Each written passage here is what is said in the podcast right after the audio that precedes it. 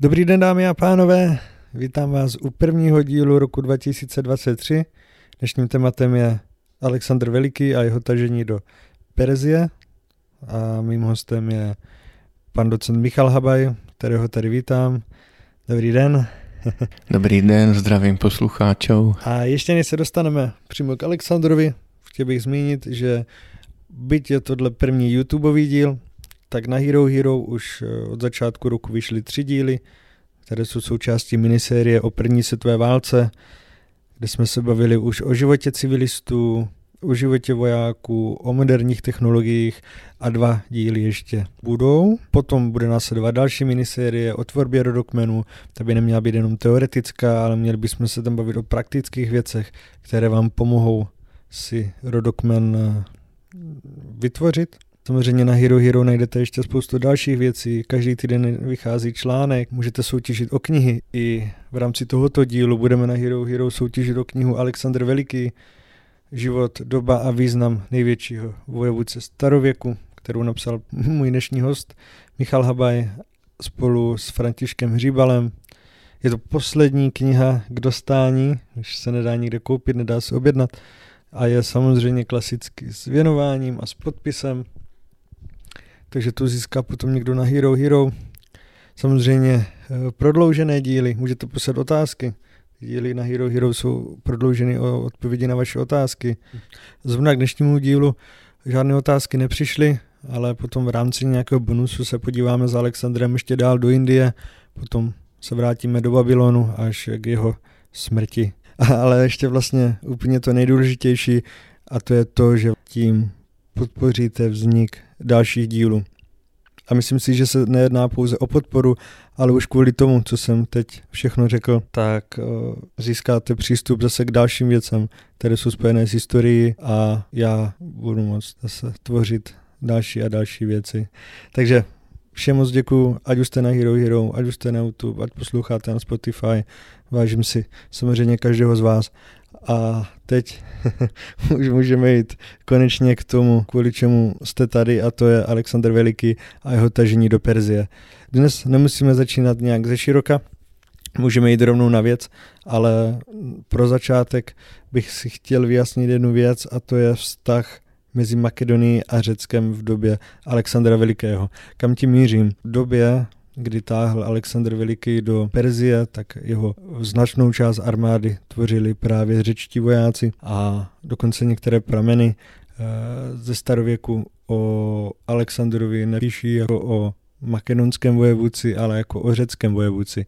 Jak si tedy můžeme představit vztah mezi Makedonií a Řeckem v době Alexandra Velikého. Áno, Gréci samozrejme o Macedónii veľmi dobre vedeli. Už v 5. storočí Atenčania, keď vytvárajú svoju Atenskú ríšu, tak tá by nebola možná bez macedónskeho dreva.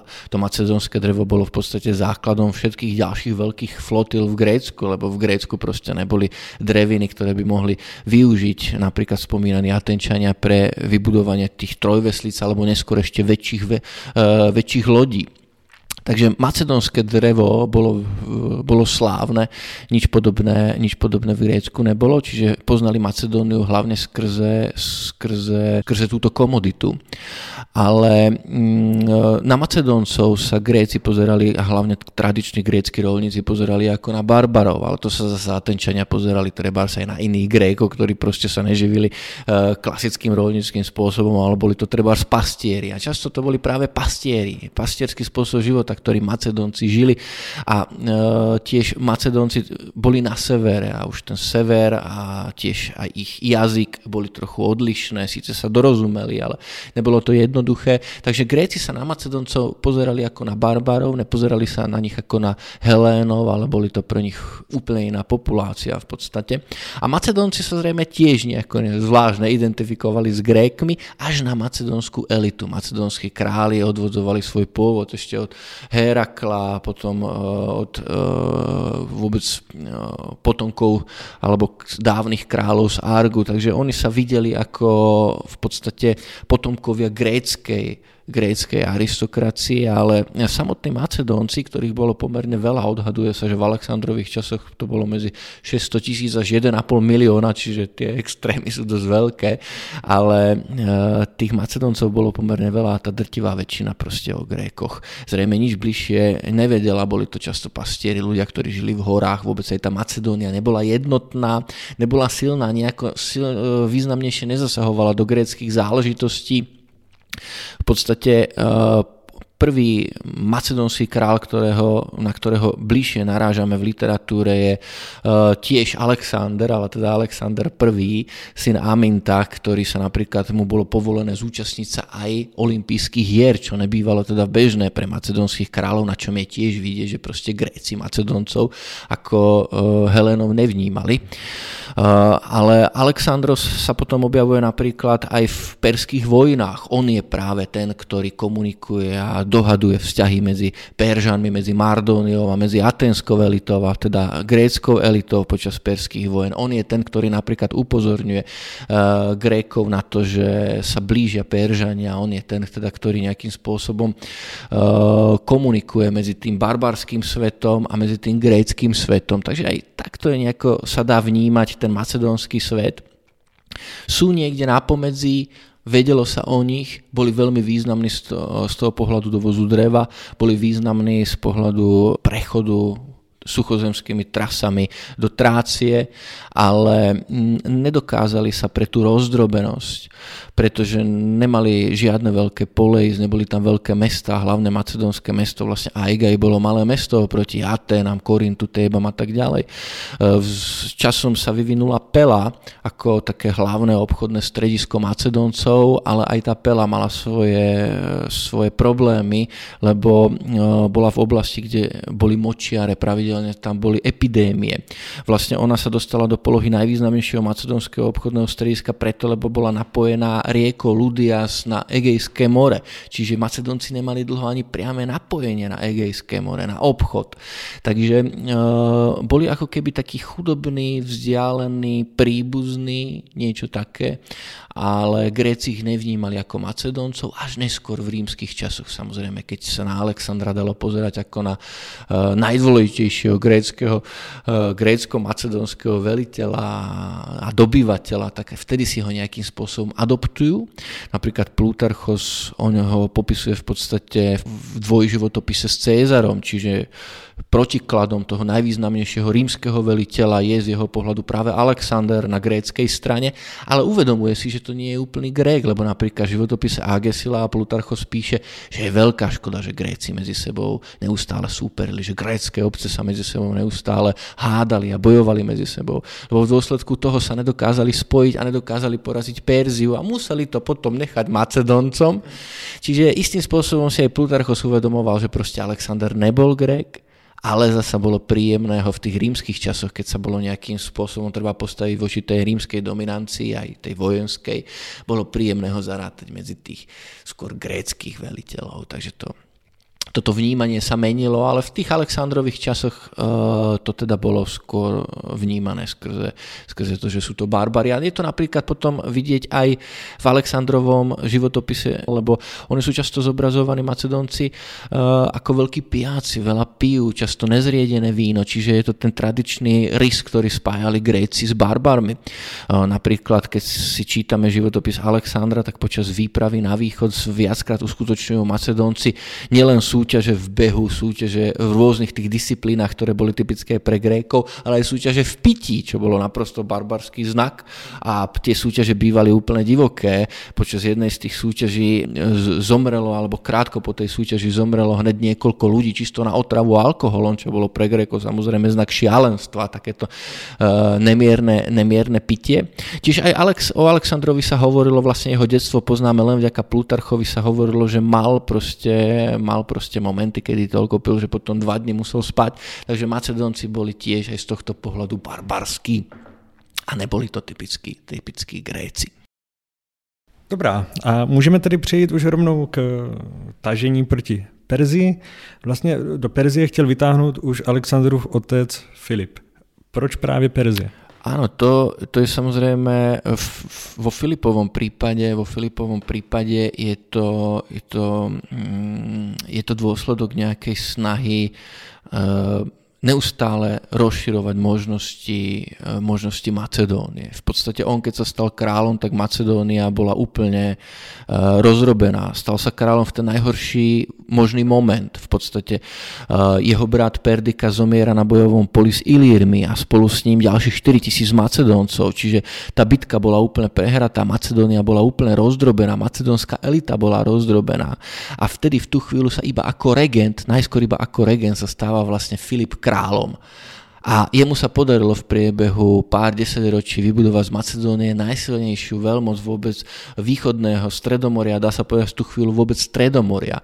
On robil reformy cez vojsko, ekonomiku, v podstate v každej oblasti macedónskeho života. Neskôr to aj spomínajú autory, ktorí popisovali Alexandrov život, že Alexander pripomínal svojim veliteľom, že nech si spomenú, za akých okolností sa stal Filip kráľom, akí boli Macedónci chudobní, že to boli často len pastieri odetí v kožiach, čo je samozrejme samozrejme často prehnané, ale proste naráža tým na ich chudobu a keď Filip zomiera, tak Macedónci a macedónska elita je proste uh, už bohatou špičkou a Macedónci ovládajú Grécko v podstate až na juh Peloponézu, kde ponechávajú Spartu Spartou. Sparta sa nepridala k tomu, čo Filip založil. Filip založil potom, čo porazil Grékov eh, pri Chajrónej v roku 338, založil uh, rok na to Korinskú ligu v Korinte a hlavným cieľom tej Korinskej ligy bolo čosi, čo mohlo Grékov spojiť. A to bola práve, to bolo neprijatné nepriateľstvo voči Perzii.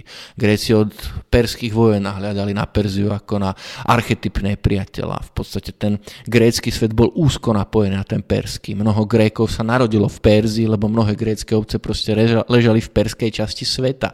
Perzii patrila západná Malá Ázia, kde boli grécké obce, často im patrili ostrovy, často ovládali oblasti na Cypre, kde bývali grécké obce, čiže Peržania a Gréci mali k sebe veľmi, veľmi blízko a Perzia bola ten hlavný medzný vznik, ten hlavný referenčný rámec z pohľadu, eh, z pohľadu gréckého nazerania na okolie. Oni boli ako keby sami seba vnímali, že grécké obce sú ohraničené z východu a juhu práve tým perským, perským svetom. No a e, Filipovi sa podarilo získať, e, získať tráciu, podarilo sa mu získať e, vplyv v Egeide, podarilo sa mu získať vplyv proste v egejskom obchode, podarilo sa mu získať zdroje kovov, e, ktoré boli pri Strimone, na Tase, na tom Tráckom pobreží. Podarilo sa mu potom v roku 338 vlastne získať vplyv v celom Grécku, vybudovať Korinskú ligu, čiže jasný ten, jasné to smerovanie muselo ísť na východ, kde sa nie náhodou hovorilo proste o rozprávkových perských bohatstvách a Gréci vedeli, nakoľko je Perzia bohatá. No a e, je to potom pekne vidieť e, e, toto zameranie Filipovej politiky aj mm, u atenských rečníkov. Isokrates vlastne od začiatku 4. storočia vyzýval Grékov k tomu, aby sa spojili, aby nebojovali medzi sebou, aby netrieštili sily. Vyzýval aj spartských kráľov k tomu, nech spoja Grécko, kým na to Sparta mala možnosti a spoločne proste nech Gréci porazia Perziu a zbavia Grécko tejto dávnej hrozby a oslobodia tým aj Grékov na východe, tie grécké obce, ktoré sú na tom, alebo ležali na tom pobreží dnešného západného Turecka. No ale to sa s gréckým obciam nepodarilo a potom, keď sa objavil na scéne Filip a postupne sa zamiešal do gréckých záležitostí a bolo vidieť, že on je naozaj vojenský, dá sa povedať, um, to bol geniálny vojvodca, geniálny reformátor. On úplne zmenil vnímanie vojenstva, úplne zmenil niekoľko, dá sa povedať v tú chvíľu už stáročí trvajúci spôsob boja Grékov vo falange. On zmenil úplne falangu, zmenil spôsob uh, výzbroje, uh, spôsob boja, tú akcieschopnosť vôbec vojska tak eh, keď to všetko Isokrates videl, tak potom vyzýval práve Filipa, sú zachované viaceré listy, teda, eh, ktoré to dokumentujú, ten vzťah k Filipovi a vyzýval ho k tomu, aby spojil Grékov a tiahol na východ, ale aj bez týchto víziev by samozrejme asi tá macedónska politika smerovala potom ďalej na východ, keďže v podstate tá egejská oblasť na východe susedila práve s Malou Áziou a teda územím Perzie. Takže tá perská ríša bola jednoznačne jednoznačne, jednoznačne na rane, okrem toho k Perzii patril, eh, patrili od roku 343 opäť aj egyptiania. A Egypt bol tiež jednou z tých rozprávkov bohatých krajín z gréckého pohľadu a toto všetko samozrejme Macedoncov lákalo to bohatstvo. Takže z Filipovho pohľadu to bolo jasné, kam ďalej sa zamerať, bolo proste na východ. Alexander, keď sa zmocnil, alebo keď Filip zomiera dostal sa k vláde ako 18-ročný v roku 346, tak vlastne nemohol hneď pomýšľať na výpravu na východ, lebo v podstate sa proti nemu postupne búrili grécké obce a potom aj Ilíry na severe a vôbec rôzne populácie na Balkáne, tak musel vlastne vyše roka Uh, si, budovať, si budovať svoju autoritu alebo rešpekt medzi, medzi týmito populáciami a medzi Grékmi. No a keď sa mu to podarilo teda v roku 345, súčasťou čoho je aj to jeho slávne zbúranie a zničenie Tép, jedného z piatich najdôležitejších gréckých miest, tak, uh, tak potom mohol pomýšľať na výpravu. Nie je jasné, nikde nie je napísané, prečo išiel na východ. Nikto nehovorí, že Alexander išiel na východ, lebo. Uh, ale zrejme na nič iné nemyslel. Už v podstate pokiaľ mal ambície, tak nemal sa kam ďalej, nemal kam ďalej tú Macedóniu rozširovať, lebo smerom na severe boli populácie, ktoré boli rozdrobené, kde síce boli možnosti obchodu, ale nebola tam jedna, jedna centralizovaná ríša, ktorá by ponúkala také možnosti plienenia, získavania takých prostriedkov ako práve Perzia, lebo však v, vedelo sa, že v Perzii Gréci veľmi dobre poznali Babylon, poznali Ekbatanu, poznali Súzy, Perzepolis, Mnohí Gréci pôsobili v Perzepole ako úradníci, ako remeselníci. Oni vedeli, aké je tam bohatstvo, oni vedeli, aký je to bohatý svet. Takže keď niekam ísť pre to bohatstvo, tak určite na východ. Ale keď Alexander išiel na ten východ, tak nie je jasné, či naozaj mal plán, že dobije Perskú ríšu, alebo to proste vzýšlo z toho, ako tá výprava nasledovala a Peržania sa aj nedokázali efektívne e, dlho postaviť. Mm, vlastne až do konca. Tá Perzia samozrejme na konci padne, čiže nedokázali sa jej postaviť. Ale aký mal plán na začiatku nie je jasné. Napríklad do Perzie sa hovorilo, že išiel s dlhmi, že na to, aby vôbec do tej Perzie išiel, uh, išiel s dlhmi. Uh, a až keď získava prvé veľké perské pokladnice, tak sa vlastne dostáva z tých finančných problémov. Ale tá jasná odpoveď nie je. On rovnako ako Filip ospravedlňoval výpravu na východ pomstou za Xerxovú výpravu. Xerxes ako persí král v roku 480 podnikol tú slávnu veľkú výpravu do Grécka, zničil Atény, zničil tam chrámy. E, v roku 479 to Peržania zopakovali v podstate behom desiatich mesiacov, dvakrát zničili Atény a zničili po Grécku mnoho chrámov, tak Macedónci oprávňovali tú svoju výpravu na východ práve ako si pomstou za toto ničenie chrámov na Balkáne, že oni sa idú akýmsi spôsobom spravodlivo, spravodlivo pomstiť a idú tiež uh, proste do Perzie s, podobný, uh, s podobnými mm, motiváciami. Je vůbec možné zjistit takhle dlouho dozadu, co bylo nutné zabezpečit eh, před takovouto výpravou? Napadají mě věci jako ustanovení nějakého zástupce v Makedonii, případně v Řecku, eh, zásobování, si měli například dostatek lodí. Víme o tom něco?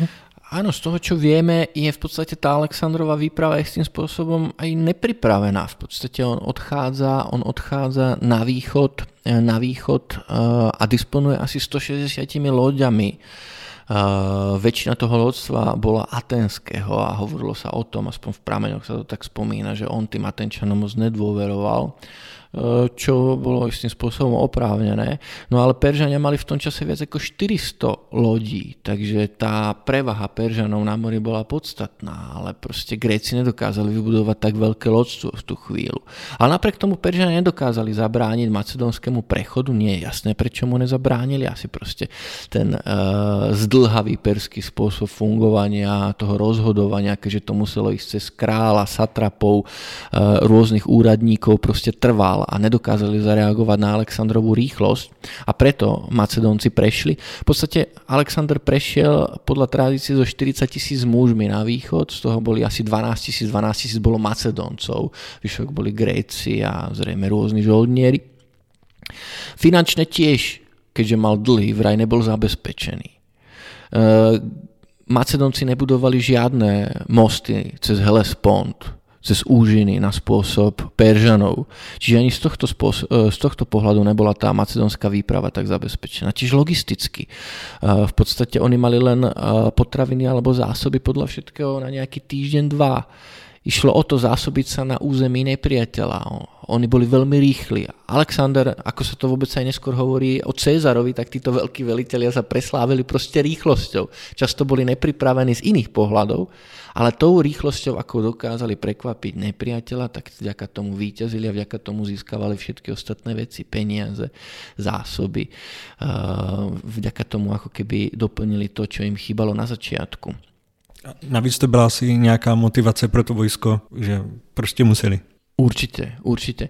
A to, e, že v podstate Macedon, e, že Peržania nedokázali na nich zareagovať, je potom vidieť aj krátko po prechode na východ, lebo po tom, čo tam Alexander prichádza v tom roku 334, tak e, prvá bitka, ktorú zvedie s Peržanmi je pri rieke Granikos a je to bitka, kde boli dokonca Macedónci početnejší ako Peržania. Je to jediná bitka, kde boli Macedónci početnejší, čo poukazuje na to, že jednoducho tí Peržania nedokázali rýchlo zareagovať. Napriek tým možnostiam, ktoré Perzia mala a zostávala dlho, pokiaľ ten grécky svet bol nespojený, tak v podstate zostávala jednoznačne, bola hlavným hráčom na východe. Jednotlivé grécké obce sa jej nedokázali postaviť, lebo nemali také hospodárske možnosti ani ľudské, ale tá Macedónia, vďaka tomu, že spojila Grékov a vďaka tomu, že aj Macedónci sami boli tak početní, tak tá Macedónia e, na to v tú chvíľu ako keby mala a pri Graniku mal Alexander početnejšie vojsko ako, ako Peržania, čo tiež poukazuje na ten rozdiel. Když už jsme tedy u vojska, jaký byl největší rozdíl mezi perskou a makedonskou armádou? Na co obě armády nejvíce spolehaly? Tak tá to perské vojsko uh, je problematické, lebo Peržania boli vždy veľmi rôznorodí. To je vlastne, viete, už v perských vojnách, kde sa neustále opakuje, že v podstate na perskej strane, keď Herodotos vymenováva uh, jednotlivé populácie, ktoré sa zúčastnili Xerxovho ťaženia, tak sú to proste desiatky populácií. To boli rôznorodé populácie, ktoré mali rôznych veliteľov, museli sa nejakým spôsobom dohovoriť, všetko to bolo zdlhavé, bolo to spomalené. Uh, Peržania sa sústredili sústredil väčšinou na akúsi psychiku, na prestrašenie súpera. Oni strašili množstvom, oni strašili rozsiahlými prípravami, logistickými prípravami, treba aj inžinierskými e, premenami terénu, ktoré boli pre Grékov neobyčajné. Keď napríklad ťahli e, do Grécka Peržania, tak budovali kanály, prekopávali celé polostrovy, budovali obrovské mosty, projekty, ktoré si grécké obce nikdy nemohli dovoliť. A takýmto spôsobom ich prestrašovali, ako si takou veľkosťou proste toho, čo si môžu dovoliť. No ale v samotnom boji boli často potom mm, nekompaktní. Ten spôsob, ten spôsob ich boja bol založený proste na množstve, často na jazde, často na ľahkoodencoch, často na bitke vozov, No ale Macedónci tí mali úplne iný spôsob boja. Oni vychádzali z toho gréckého spôsoba, spôsobu boja vo falange. Čiže boli to ťažkohodenci, ktorí bojovali v uzavretých útvaroch. No ale tá macedónska falanga, na rozdiel od tej tradičnej gréckej, uh, bola ešte dynamickejšia, bola ešte rýchlejšia, akčnejšia, lebo uh, Macedónci Filip v podstate uh, zbavil tých ťažkohodencov veľkej časti výzbroje, čiže boli o to ľahší predlžil im e, kopie, už nepoužívali tie tradičné grécké kopie, ktoré mali niečo vyše 2 metrov, ale používal tzv. sarisy, ktoré mali niekoľko metrov, 4 až 6 metrov. E, boli to dlhé kopie. No a keď tá falanga, čiže ten zovretý útvar mužov, ktorí boli v radách za sebou, útočili na nepriateľa, tak pôsobili proste ako korytnačka, boli ťažko preniknutelní a prvých 5 rádov až mužov dokázalo tými dlhými kopiami zasiahnuť nepriateľa. Napríklad v gréckej falange to boli len prvé 3 rady, čiže tieto dlhé Sary si dokázali veľmi efektívne využiť a zároveň to ale z toho perského pohľadu boli ťažkohodenci. Z gréckého pohľadu to už boli priam ľahkohodenci, ale z perského pohľadu stále ťažkohodenci. Proste išli na nepriateľa pomerne vo veľkej rýchlosti, vo falange, v zovretom útvari a e, Polybios napríklad pekne spomína, že voči falange sa dokáže postaviť len falanga. Ľahkoodenci môžu len utiecť. Je veľmi ťažké tú falangu proste zastaviť. Prebíja sa ľahkoodencami ako tank. A Alexander, rovnako ako Filip, dokázali tú falangu dokonca tak efektívne využívať, že aj keď ich napadli vozy, tá falanga sa dokázala roztiahnuť, prepustiť vozy a potom zautočiť na nepriateľa. Čiže dokázali robiť veci vo veľkej rýchlosti, nepoužívali veľa sluhov, čiže to vojsko bolo veľmi rýchle oproti napríklad gréckým vojskám. E, takže tá macedónska falanga bola v podstate až do príchodu Rímanov na Balkán, bola na východe jednoznačne najdominantnejším spôsobom vojenským E, najdominantnejším vojenským útvarom. A Peržania sa aj nedokázali postaviť a to bola veľká výhoda, to bola veľká výhoda Macedóncov. Tiež to jednotné velenie. V podstate velil, velil macedónsky král a potom jeho e, ľudia, ktorých mal okolo seba, jeho dvor, tí hetajrovia, tí spoločníci, ktorí ho sprevádzali No, uh, hovorili jedným jazykom a poznali už od Filipových čias rôzni veliteľia ten macedónsky spôsob boja. A v podstate tiež je dôležité, že Macedónci od Filipových čias vlastne od roku 356 až do uh, Aleksandrovho príchodu na východ v podstate rok čo rok bojovali. Čiže to bolo vojsko, ktoré bolo priamo už profesionálne, ktoré malo neskutočné skúsenosti. Tí starí veliteľia presne vedeli, čo v ktorej situácii treba spraviť.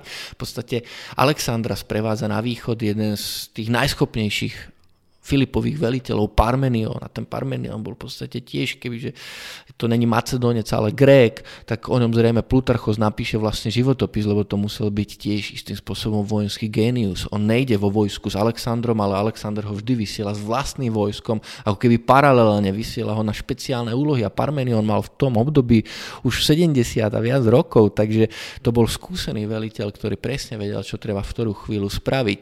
A takýchto ľudí, ktorí na seba boli boli navyknutí, ktorí vedeli, čo v ktorej situácii v cha- aj v chaose majú urobiť. Proste Perzia nemala. Perzia sa spoliehala na ľudí, ktorí boli vyberaní často z okruhu kráľových blízkych, tých ľudí, ktorí boli voči nemu lojálni, tých, na ktorých sa on mohol spoláhnuť, ale to boli často ľudia, ktorí boli dlhé roky na dvore, nemali žiadne vojenské skúsenosti a prichádzali proste treba na západ s tým, že bojovali predtým len na východe, alebo sa stretli s úplne iným typom nepriateľa, alebo ani nebojovali vôbec a boli len eh, v na tom perskom dvore vysoko postavení a samozrejme tá vojenská taktika potom na to aj doplácala. Oni zrazu mali pod sebou ľudí, ktorí pochádzali z úplne iných oblastí. Vojsko, ktoré bolo z Kilikie, ktoré bolo z Indie, ktoré bolo z Iránu a týmto ľuďom mali veliť, ale každé z tých vojsk v tom perskom nejednotnom vojsku, ako keby malo iný spôsob mentality, iný spôsob boja.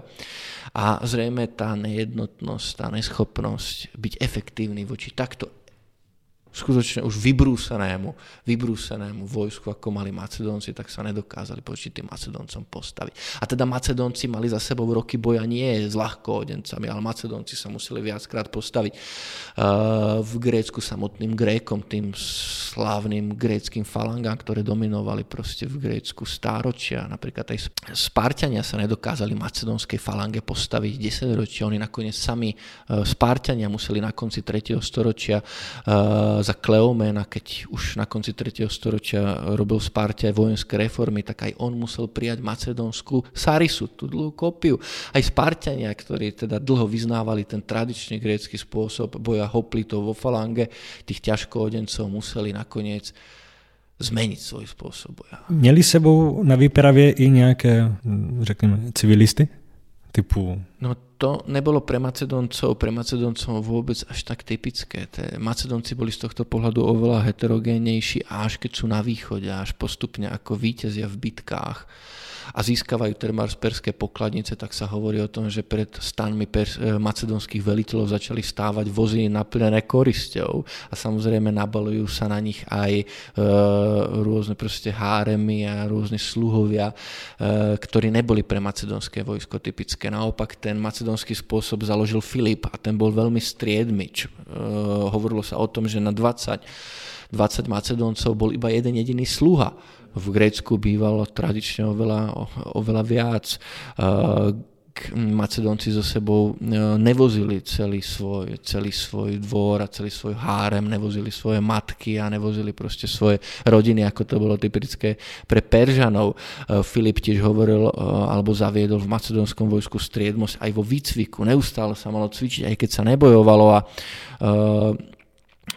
aj keď nastupovali mladí Macedónci do vojska, tak sa hovorilo o tom, že musia byť otužili, musia sa kúpať v riekach, žiadne ohrievanie vody a podobne. Takže bolo to, bol to ako keby iný svet voči tomu perskému, keď prichádza persí kráľa Dários k Isu, tak tam vďaka tomu Alexander vlastne zájme celý jeho hárem, aj dokonca s matkou a manželkami, lebo proste perský král chodil s celým dvorom a keď išli Peržania napríklad do Grécka, tak sa hovorilo v Grécku o tom, že prichádza až vyše 2 miliónov, vyše 2 miliónov Peržanov a s nimi vyše 2 miliónov proste manželiek, mileniek a sluhov, eh, čo sú samozrejme prehnané počty, ale poukazuje to na to, že proste Peržania so sebou vozili celý, celý sprievod to nebol macedónsky príklad a Macedónci by ich aj nedokázali uživiť. Macedónci potrebovali byť rýchli a skôr sa na nich postupne v Iráne hlavne potom už nabaloval tento sprievod. Keď prichádzajú už potom do Indie, tak je to v podstate 120 tisícový sprievod, kde je minimum Macedoncov,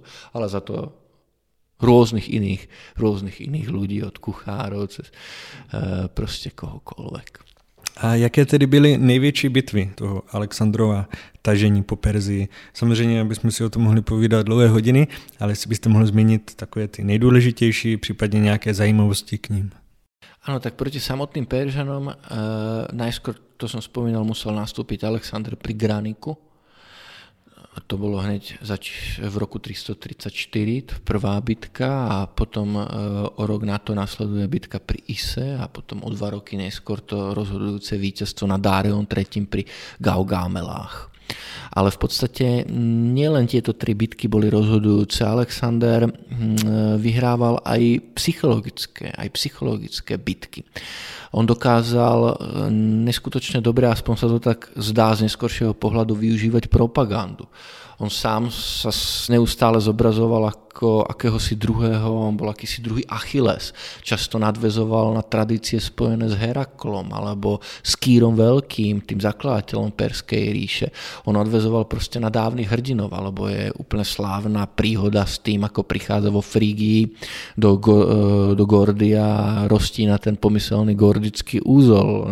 Proste využíva všetky možné miestne legendy na to, aby sám na seba poukázal ako na budúceho vládcu, na vládcu Ázie, na toho, ktorý e, dobije Perskú ríšu ešte predtým, než ju dobil.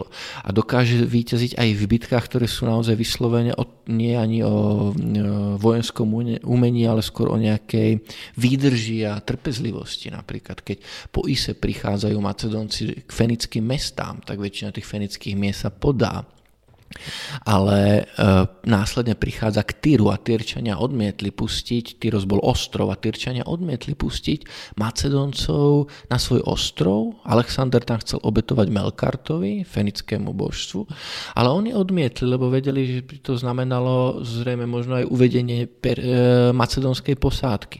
Takže Tyrčania odmietli. Tyrčania sa v podstate nemali čoho báť, aspoň sa to tak zdalo, lebo Tyros nikdy nikto nedobil.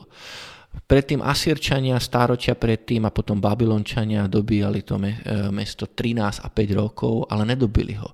Lebo to mesto naozaj ležalo na ostrove, bolo opevnené, malo dva obrovské prístavy, malo obrovské lodstvo, bolo e, proste vzdialené od pevniny a nedaleko toho ostrova vraj bol dokonca e, na morskom dne prameň, kde dokázali Tyrčania prísť na ten prameň loďou a potápači sa dokázali potopiť a nejakým spôsobom hadicami napojiť proste loď na e, ten prameň a získať tak pitnú vodu, čiže ten ostrov ako keby bol nedobytný. Dokázal si priviesť potraviny, dokázal si priviesť vodu. Ale napriek tomu tam Alexander zostal neuveriteľných 7 mesiacov. Nikdy nestrávil taký dlhý čas, s nikým nebojoval taký dlhý čas. Iba s malým mestom Tyros, jedným malým fenickým mestom, čo je pozorhodné, lebo predtým mu tá výprava trvala, kým prišiel k Tyru, len niečo vyše roka a zvíťazil predtým na Dáreom, zvíťazil pri Graniku, prešiel celou Malou Áziou, prešiel uh, Severnou Levantou a pri Tyre bol ochotný sa zdržať 7 mesiacov, lebo nebol ochotný ustúpiť a uznať, že, jak, že je neporaziteľný. On tam proste strávil ten čas, až kým ten Tyros nedobil a v podstate spravil niečo, čo bolo pre mnohých až neuveriteľné, lebo on Tyros spojil, spojil s pevninou hrádzov. Vybudovali Macedónci 700 metrov dlhú hrádzu. Vďaka tomu je dneska vlastne Tyros už nie ostrovom, ale poloostrovom. A cez tú hrádzu a vďaka tomu, že sa potom pridali postupne fenické flotily k Macedóncom, tak dokázal, e, dokázal nakoniec ten Tyros zlomiť. A to je možno vôbec najväčšie a rozhodujúce víťazstvo Alexandra, lebo tam musel zlomiť aj morálku mnohých properských uh, veliteľov, properských Grékov, properských uh, Feničanov, properských Egyptianov. Potom už napríklad, keď prichádza Alexander do Egypta, tak Egypt získava v podstate bez boja. Je síce pravda, že musel predtým stráviť ešte 3 týždne, 3 týždne dobíjaním Gazy, ale mm, v podstate už ten Egypt, možno vďaka týmto víťazstvám, ktoré boli psychologické uh, a kde sa ukázal, ako kto si kto neustúpi, tak proste Egypt sa mu vzdal a mm, následne, následne potom pri Gaugámelách už musela byť psychická výhoda, tá morálka musela byť jednoznačne na macedonskej, na macedonskej uh, strane. Dá se říct, že bitva u Gaugamel byla zlomová pro Dáreja? Áno, bitka pri Gaugamelách bola z tohto pohľadu rozhodujúca, ale oni obidve, kde sa stretol Alexander s e, Dárejom, mali podstatný význam, lebo v podstate už pri Ise, keď sa zmocnil jeho háremu a v podstate jeho matky a tých členov kráľovského, kráľovského dvora, tak podľa tradície mal, e, mal Dáreos posielať Alexandrovi ponuky ponuky, aby sa, teda, eh, aby sa zmierili a bol mu ochotný dokonca podľa jednej verzie eh, dať za manželku svoju dceru a polku kráľovstva, čo je už ale až také, eh, také skôr propagandistické. Keď prišla jedna z tých ponúk na macedónsky dvor, tak mal v tú chvíľu sedieť práve Alexander s Parmenionom, a Parmenion, keď počul tú Dárejovú ponuku, tak mal povedať, že tak toto by som prijal a Alexander mal na to odpovedať, ja tiež, ak by som bol Parmenionom. To je tá známa príhoda, ale ono, často tie príhody, ktoré sú v prameňoch, poukazujú Parmeniona v takom negatívnom zmysle kvôli tomu, že Alexander ho neskôr nechal zlikvidovať, lebo Parmenion bol v podstate tým posledným veľkým, ak nepočítame Antipatra v Grécku, ale na východe tým posledným veľkým veliteľom z jeho otca Filipa. A Alexander vždy tak trochu bojoval s tým Filipovým tieňom, lebo bez ohľadu na to, čo Alexander dokázal, nebolo by to možné bez Filipa. Filip vybudoval tú veľkú Macedóniu, Filip vybudoval ten hospodársky potenciál, ovládol Grécko, vybudoval Korinskú ligu a Filip tiež vybudoval to neskutočné macedónske vojsko. Alexander vždy s týmto tieňom trochu bojoval, ale potom, keď prídem k bitke pri Gaugamelách, tak tam už naozaj to bolo rozhodujúce víťazstvo. V podstate Alexander mohol počítať s celým tým západom ríše, Dáreos s tým východom. Napriek tomu mal mať Dáreos v podstate početnú prevahu a e, nie je jasné, čo sa v tej bitke odohralo, lebo e, ako sa spomína v prameňoch, tak keď začala bitka, tak pod tým dupotom koní proste sa rozvil prach a nikto poriadne nevedel, čo sa, čo sa na boisku deje.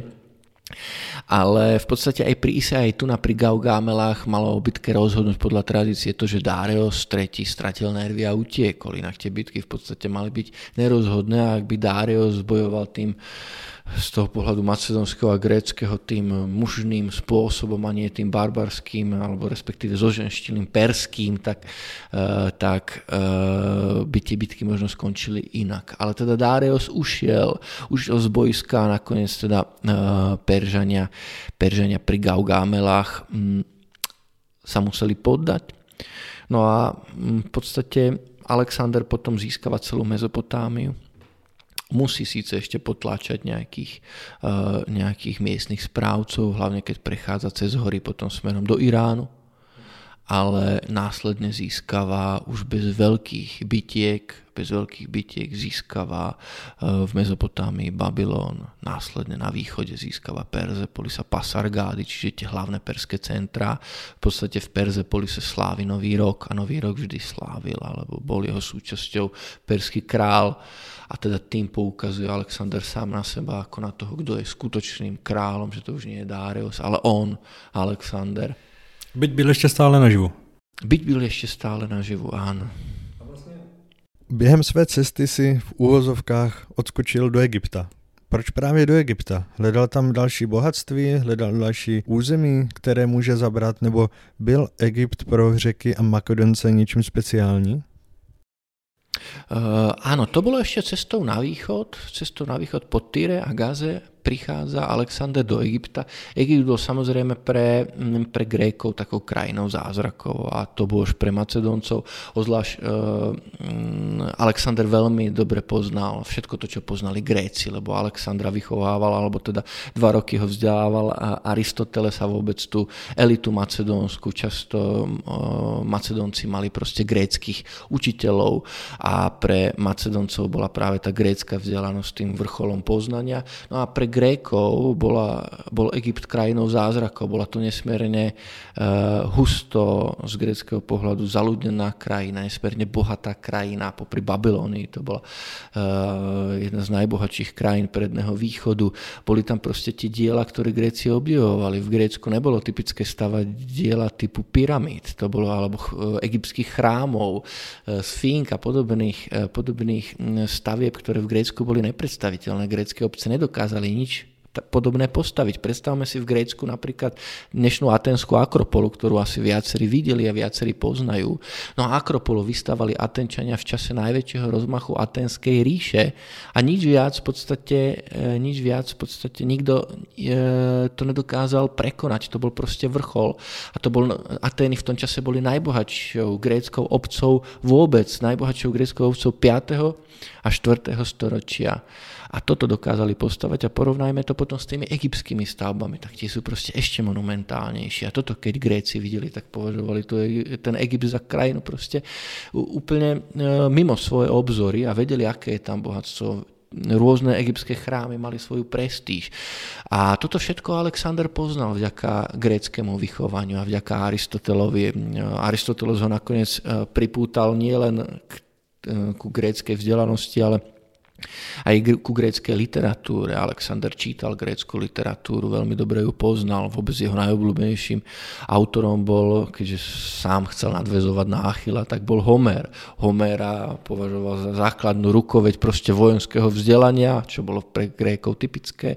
Vraj ho nosil vždy pod poduškou aj na ťažení a keď, eh, keď ukoristili Macedónci nejakú veľmi vzácnu skrinku a priniesli ju Alexandrovi, tak Alexander do, do nej umiestnil práve, eh, práve Iliadu, čiže e, toto grecké vzdelanie Macedoncov sprevádzalo a bolo teda automatické, že Alexander bude chcieť ísť aj do Egypta, kde boli tie posvetné miesta, tie dávne miesta, tie bohaté miesta, ktoré, o ktorých sa v Grécku vedelo. A všetci Gréci chceli vidieť, a to nielen v gréckom období, ale potom aj v neskoršom období cestovatelia proste chodili do Egypta, už aj v rímskych časoch. A potom už tí najodvážnejší chodili samozrejme aj do Indie, pokiaľ chceli nájsť úplne iný svet v rímskych časoch, ale keď zostaneme pri tých Macedóncoch, tak to nie je vôbec prekvapivé, že išiel do Egypta. A tam samozrejme tiež využíva ten, ten mechanizmus svojej propagandy.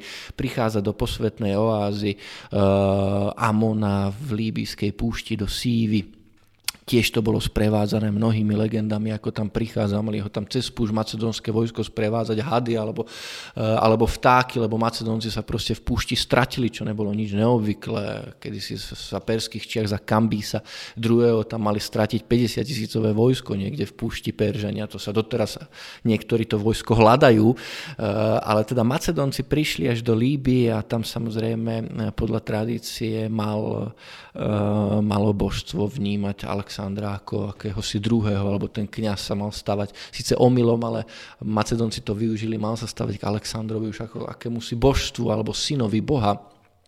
No a v, Alexa- e, v v Egypte potom prichádza aj k ďalšej slávnej, uh, slávnej príhode. Alexander tu zakladá tú slávnu Alexandriu, vôbec najväčšiu z Alexandrií, ktoré dodnes existujú, tú slávnu egyptskú Alexandriu, ktorá je neskôr tým stredobodom aj poznania helenistického sveta, mesto, kde vzniká vôbec najväčšia knižnica e, staroveku. Tam bolo viac ako e, pol milióna, pol milióna rôznych skladieb, rôzneho obsahu, čo bola teda obrovská knižnica, alebo druhá najväčšia knižnica, ktorá bola v helenistickom období, bola v Pergamone a tam mala len niečo vyše 200 tisíc skladieb. Čiže naozaj tá Aleksandrijská knižnica bola obrovská. Alexandriu založil teda Alexander na mieste, na západe delty Nílu. Eh, aj ten základný plán Alexandrie mal vraj vymyslieť, vymyslieť on a mal mu ho zvestovať samozrejme kto iný v sne ako Homer. Homer a mal vidieť v sne Alexander, bradatého muža, ktorý mu hovorí, ako tá Alexandria má eh, vyzerať. On samozrejme založil ešte mnoho iných Alexandrií po celej svojej ríši.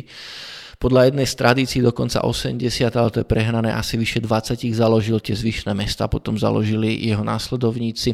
Ale nie je to niečo, čo by si vymyslel sám. Už jeho otec Filip v podstate v tomto je vidieť, ako na to Filipa nadvezuje, zakladal, zakladal mesta keď nie také množstvo, ale zakladal mesto na Balkáne pod svojím, pod svojím menom. A potom neskôr zasa v tejto tradícii pokračujú Mac e, Aleksandrovi nasledovníci, vznikajú rôzne Ptolemaidy, Antiochie, Seleukie, Demetriada v Grécku, ktorá vzniká v Pagasitickom zálive namiesto Pagasaj, hlavného Tesalského zálivu, tak to sú mesta, ktoré boli obrovské a ktoré budovali proste tí členovia macedónskej elity v duchu Aleksandrovskej tradície, ktorá teda má svoju ten hlavný príbeh práve v Egypte vďaka založeniu, vďaka založeniu Alexandrie. Takže Egypt Macedónci nechceli určite vynechať, bol dôležitý pre legendu, bol dôležitý pre Alexandra. Istým spôsobom sa tam začína aj ten príbeh Alexandra ako, ako prednovýchodného panovníka, lebo pred istou časťou toho vojska, ktorého začne nasledovať z východu, začne prezentovať ako typický, typický prednovýchodný alebo skôr egyptský faraón a už je aj zosobnením, alebo teda má nejakú si božskú charizmu, čo nebolo pre Grékov a Macedóncov vôbec typické v Macedónii. Nebol král, nebol král bohom, ale bolo typické, že bývali macedónsky králi hlavnými kňazmi. Čo je trochu podobné napríklad e, Sparte. V Sparte boli e, králi hlavnými kňazmi, ale zasa, zasa oni, boli, oni boli aj po smrti považovaní za hérov.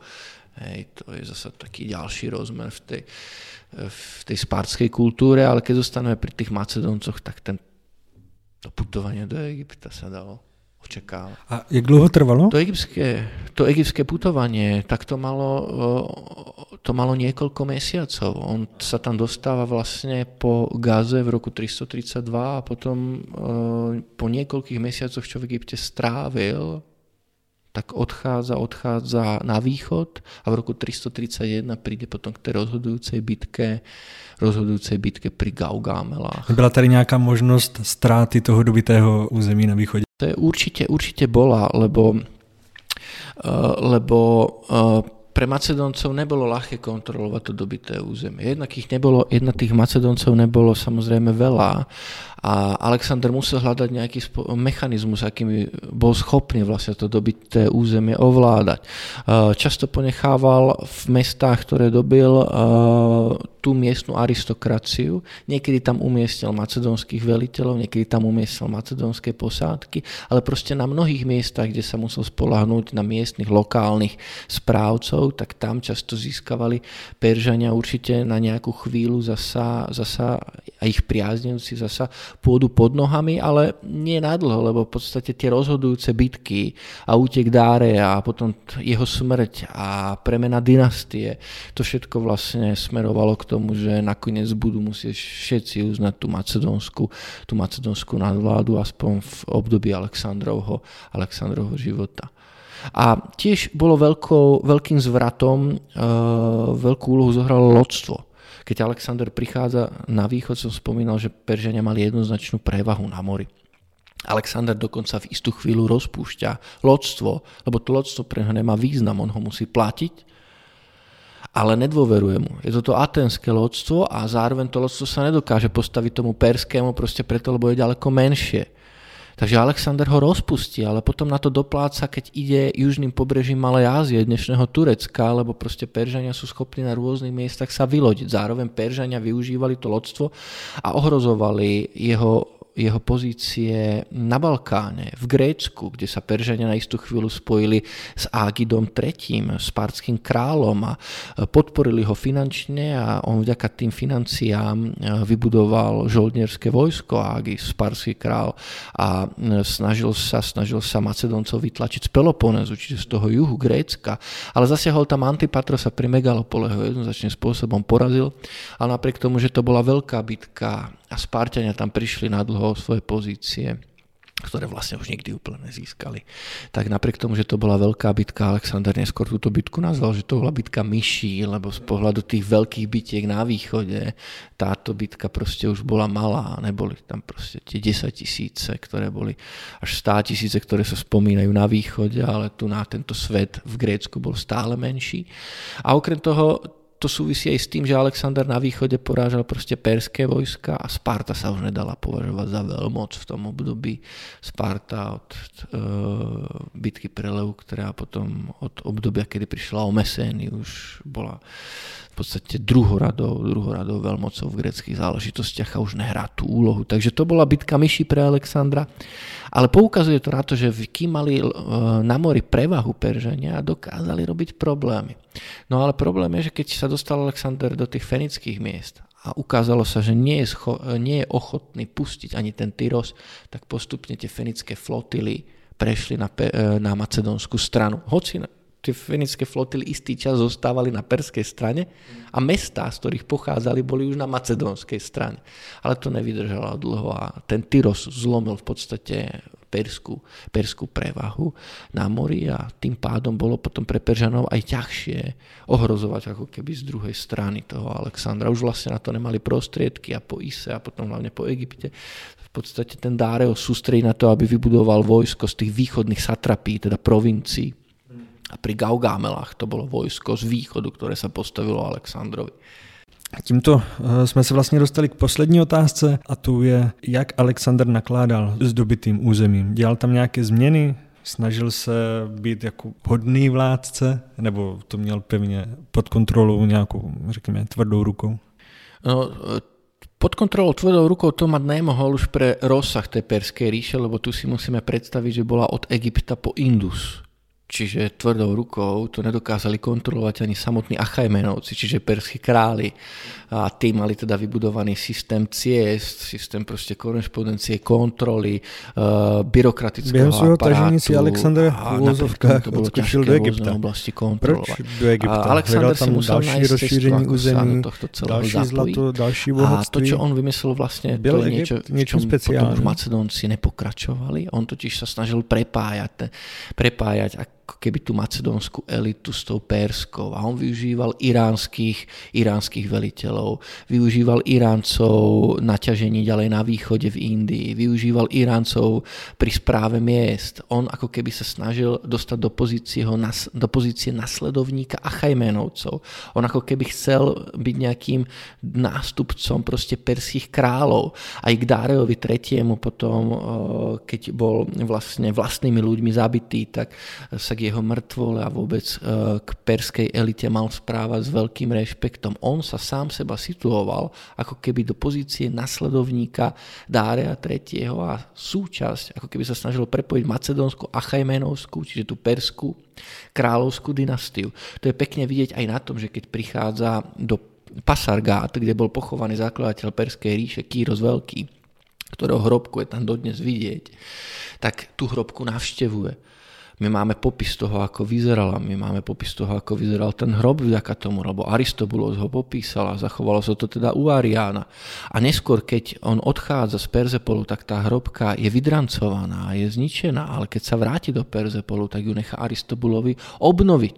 Čiže je vidieť, že sa snaží e, nadviazať ako keby na tú tradíciu Kýra, Kýra Veľkého a okrem toho Kýros bol, sa preslávil tým, že ovládol aj východ Perzie. Ten východ Perzie vlastne ovládali Peržania vďaka Kýrovi, šťastie vďaka Dáreovi neskôr asi, ale uh, Kýros mal rozšíriť tú Perziu až po Indus a aj Alexander sa snaží tiahnuť tam, kam až Kýros a ešte ho prekonať tiahne podobnými cestami, nadvezuje nejakým spôsobom vždy na toho kýra a snaží sa ho samozrejme aj prekonať a v tom je vidieť, že sa teda zapája do toho perského sveta a nevytvára jasné rozdelenie, že Peržania a Macedónci, ale chce ho prepojiť ten svet. Potom, keď sa vráti napríklad z východu do Babylonu, tak usporadúva aj tú slávnu svadbu, keď e, macedónskych aristokratov e, príkazom necháva oženiť sa s e, proste iránskymi, iránskymi aristokratkami. Alebo sám si berie za manželku Roxanu, ktorá bola vlastne dcerou baktrijského, baktrijského hodnostára. Takže sám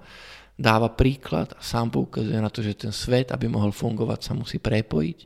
Je v tomto veľmi tolerantný, v tomto veľmi otvorený a zrejme aj preto to istým spôsobom dokázalo zafungovať.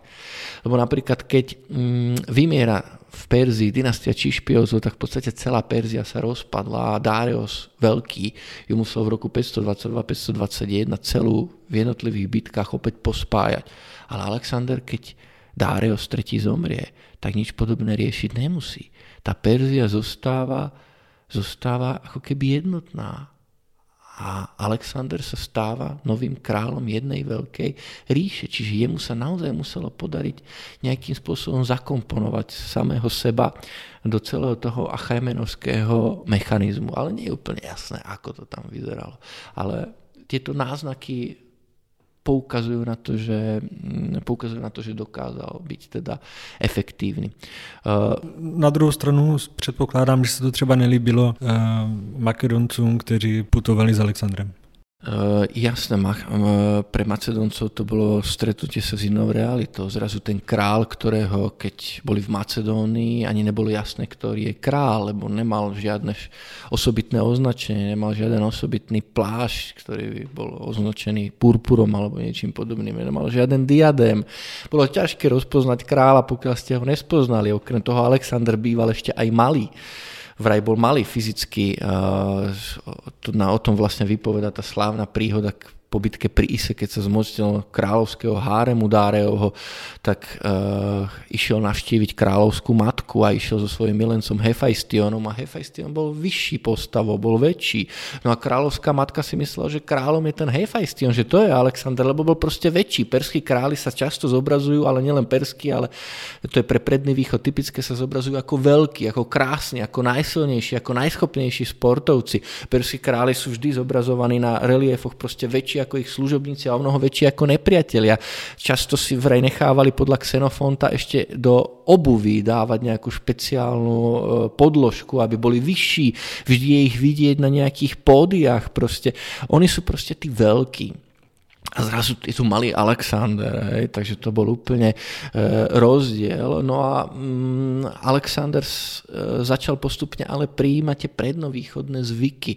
Chcel, aby sa mu e, Iránci, ale aj e, rôzne iné populácie z východu, aby sa mu kláňali, ako to bolo typické pre perských kráľov. Keď sa k perskému kráľovi prichádzalo, tak e, prichádzalo k tzv. Pres, proskinéze, čiže sa vrhol ten služobník na zem až ku kráľovým nohám, čo bolo pre Macedoncov naprosto nepriateľné a e, Macedónci voči tomu dlho odolávali a ťažko povedať do akej miery reálne tomu odolali, ale ten svet býval rozdelený. Tí macedónsky veliteľia, ktorí Alexandra sprevádzali od, vlastne od mladosti, mali zostať istým spôsobom rovnostárskejší, ale nepozeralo sa proste dobre na to Aleksandrovo príjmanie prednovýchodného odevu, zvykov, jeho novú manželku i, e, v podstate zo Strednej Ázie, nepozeralo sa dobre na to, čo chce od svojich služobníkov. Preto sa treba rozkomotril aj s Aristotelovým synovcom, s Kalisténom, s tým svojim dvorným historikom, lebo Kalisténes odmietal tú proskinézu, odmietal tieto prednovýchodné zvyklosti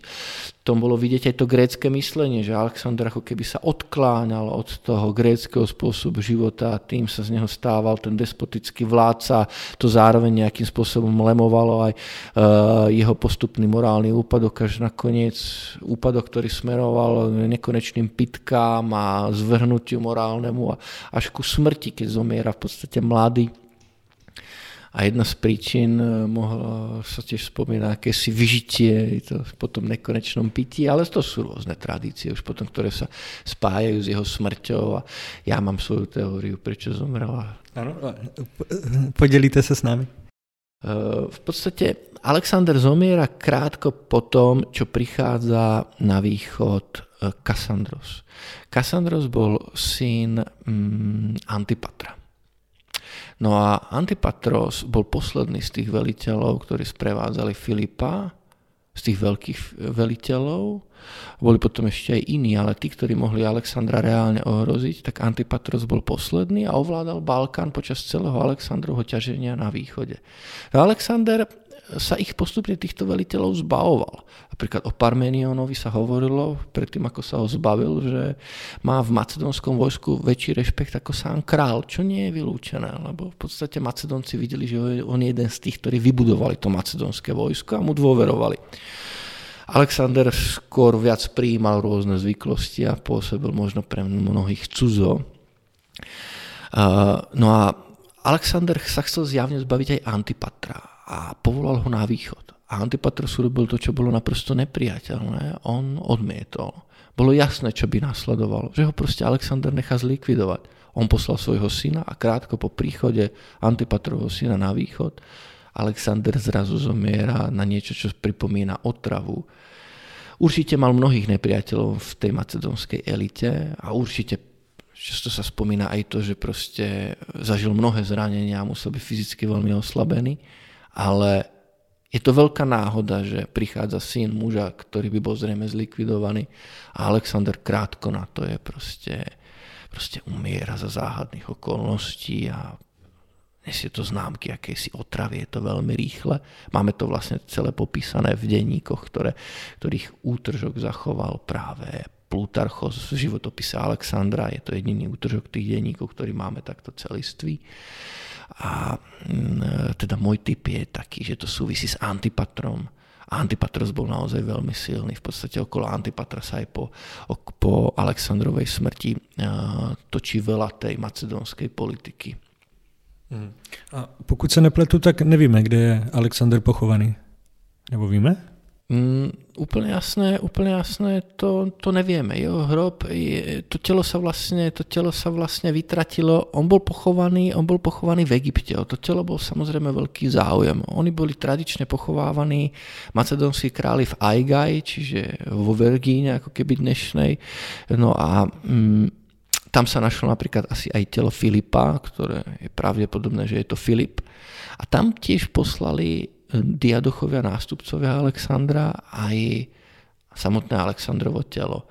No lenže e, toho tela sa zmocnil Ptolemajos sa pochoval ho v Egypte a potom sa o to telo samozrejme, to bol veľký záujem, až sa úplne, uh, úplne vytratilo. A kde teda Alexander vlastne je? Alebo nie je jasné, to zostáva, to zostáva nejasné, ale v podstate uh, to telo či už s telom alebo bez tela, ten, to jeho dedičstvo zostalo dosť veľké.